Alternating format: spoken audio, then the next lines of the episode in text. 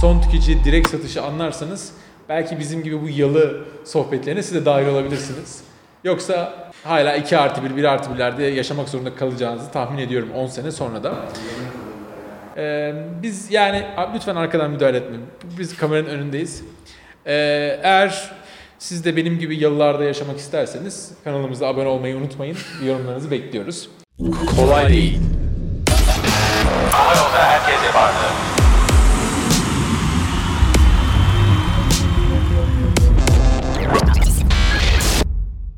Merhabalar, Kolay Değil'e hoş geldiniz. Yine yeni bir bölümle karşınızdayız.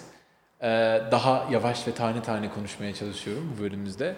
Ee, bugün yanımda Ömercan var. Ömercan Çelikler, e, ünlü iş, yapay zeka ve teknoloji gurusu. Ömercan seni her bölümde Farklı farklı bir ünvanla e, şey yapacağım. Normalde beni pohpohlarlar, ben seni pohpohlayacağım artık. Düşün artık. Teşekkür Yalı alır mıyız 10 sene sonra? Almayız. Biraz zor ama. Sence mesela optimum yalı, mesela bir yalı almak için nedir abi rakam? Mesela ne kadar kapitalin olmalı, paran olmalı ki 200 milyon TL'lik bir yatırım yalı, yalı alabilesin? 2 milyarın falan olması lazım. Anladım. Ama bunun işletme sermayesi olmaması lazım yani. Yo evet o banka Rezerv- hesabında dok- E, durum dur- bunlar bireysel Aynen. anladım. Aynen. Güzel. Şimdi e, gerçekten şaka bir yana e, benim uzun yıllardır gördüğüm e, bir son tüketici satış tarafına bir kayış var. E, DTC dediğimiz yani son tüketici satış olayı kısaca şey ya bir e-ticaret sitesinin son tüketiciye satması veya bir pazar yerindeki bir satış olabilir veya işte bir fiziksel mağazanın da son tüketici satması olabilir.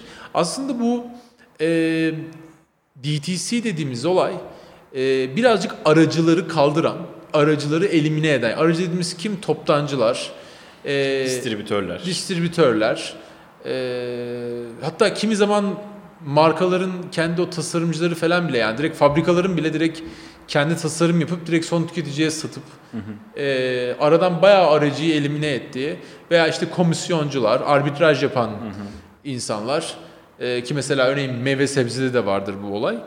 E, bunlar yavaş yavaş elimine edilmeye başlanıyor. Niye? Çünkü iletişimin kolaylaşması, e, dünyanın artık daha küçük bir yere dönmesi, senin herhangi bir ülkedeki herhangi bir insanı artık profilleyebiliyor, hedefleyebiliyor olman, e, işte ister Google Ads, ister işte diğer Facebook vesaire gibi konularla e, artık bize o DTC dediğimiz son tüketiciye direkt erişme imkanını sağlayıp bu müşterilere bir şey pazarlama ve satma imkanı tanıdı.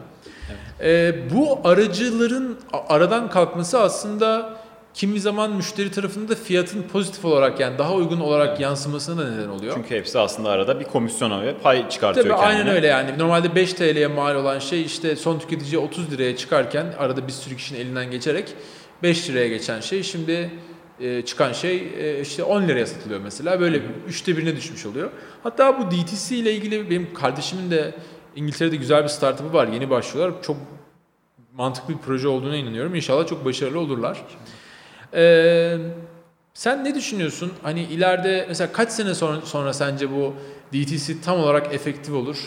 Ee, örneğin mesela sence 10 sene sonra Nike mağazası olur mu Türkiye'de yoksa Nike global Nike.com her şeyini Hollanda'dan kendimiz eder. Nasıl olur sence bir fikirlerini almak isterim. Şimdi burada yine bence en büyük kazançlı kapitalist düzenin e, en büyük oyuncularından olan Nike'ın Nike olur ya da bunun gibi markalar olur. Nike ve onun sahibinin yalıları olur. Evet, onun sahibinin yaları olur. Ee, burada büyük markalar avantajlı çünkü aslında biraz da hükümet, ülkenin hükümeti, ütopik bir dünyayı konuşalım.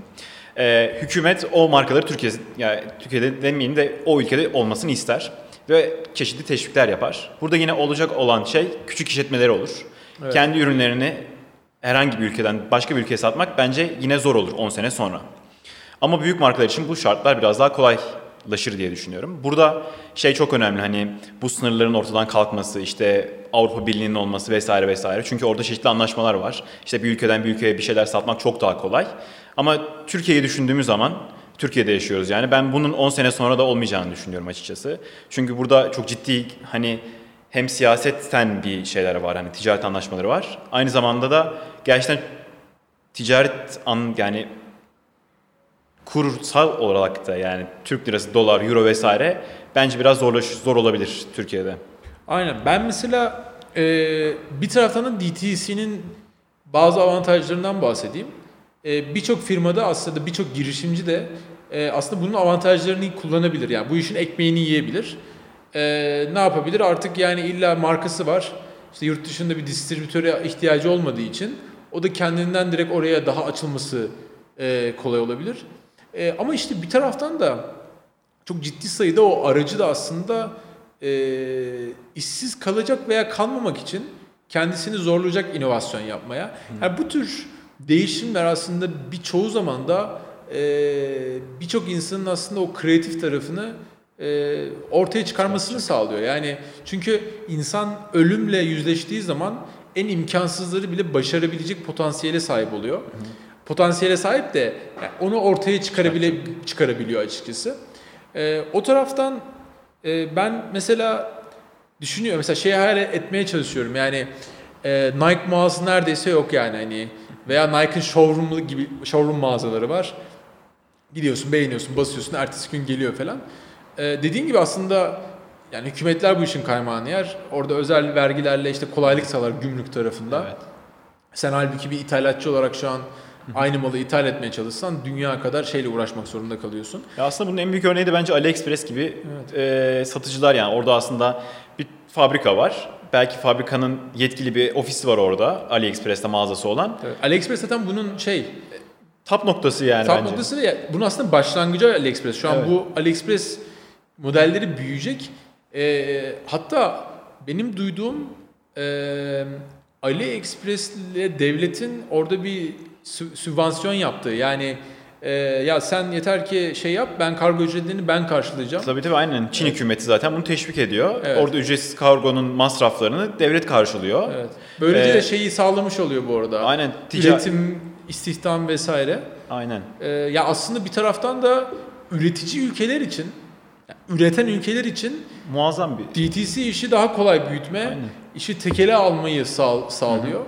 Ee, o taraftan işte her gelişimde, her değişimde olduğu gibi, her inovasyonda olduğu gibi bunun zararlı çıkanlar bir de avantajlı çıkanlar var. Evet, aynen İşte öyle. burada biz ülke olarak da e, kararı şey vermeliyiz yani avantajlı mı olmak istiyoruz, Evet, aynen öyle. zararlı çıkan mı, e, bundan fayda sağlayan mı yoksa zararlı olarak çıkacak olan mı diye. E, Yani şöyle söyleyeyim ben bu arada. Hani Çin herkes şey diyordu.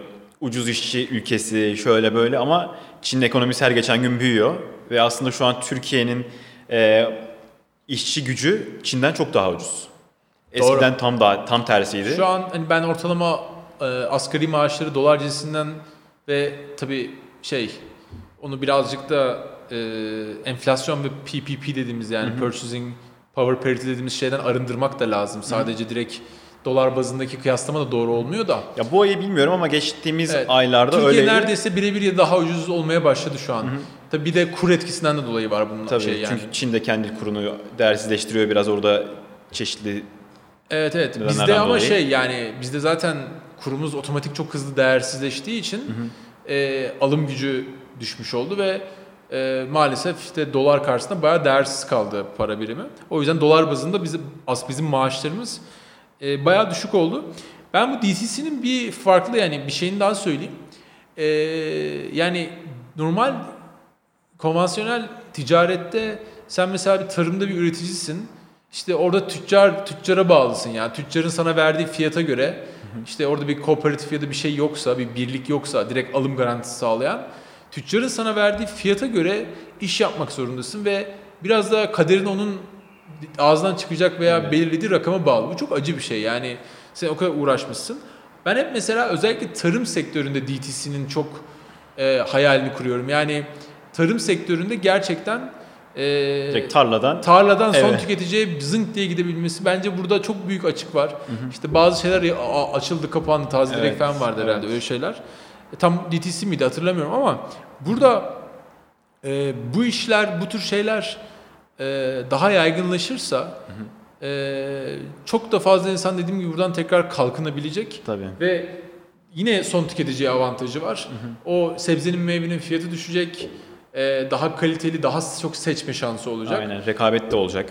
Rekabet de olacak ve aslında kalite artmış olacak gün sonunda. Ee, biz bu arada yani bu DTC bir de şeye de çok yarıyor yani. Satan merchant tarafına çok yarıyor çünkü parasını hemen alıyormuş şey Aynen. müşteriden. Diğer türlü yine dediğim o tüccardan veya aradaki komisyonculardan parasını alamama riski de var. Aynen. Vadeler Ee, havada uçuşuyor Vadeler zaten. havada uçuşuyor. Çok korkunç bir model. Ee, hem tüketiciye hem üreticiye yarayan bir model. Bir tek aradakileri maalesef Aradakileri maalesef. elimine ediyor. Buradan e, seyircilerimize tekrar söyleyelim. Aradakilerden olursanız e, o yalıları alamazsınız. E, bayağı evinize ekmek götürememe riskine de karşılaşma durumunuz var. O yüzden e, önce şuraya konuşayım. Siz siz olun. E, önümüzdeki yıllarda yıllarda bu DTC önemini anlayın. Üretici olmaya, kendi ürün ve markanızı tasarlamaya odaklanın. Bizi dinlediğiniz için çok teşekkür ederiz. Bir sonraki Kolay Değil bölümünde görüşmek üzere. Görüşmek üzere. Hava yolda herkese vardı.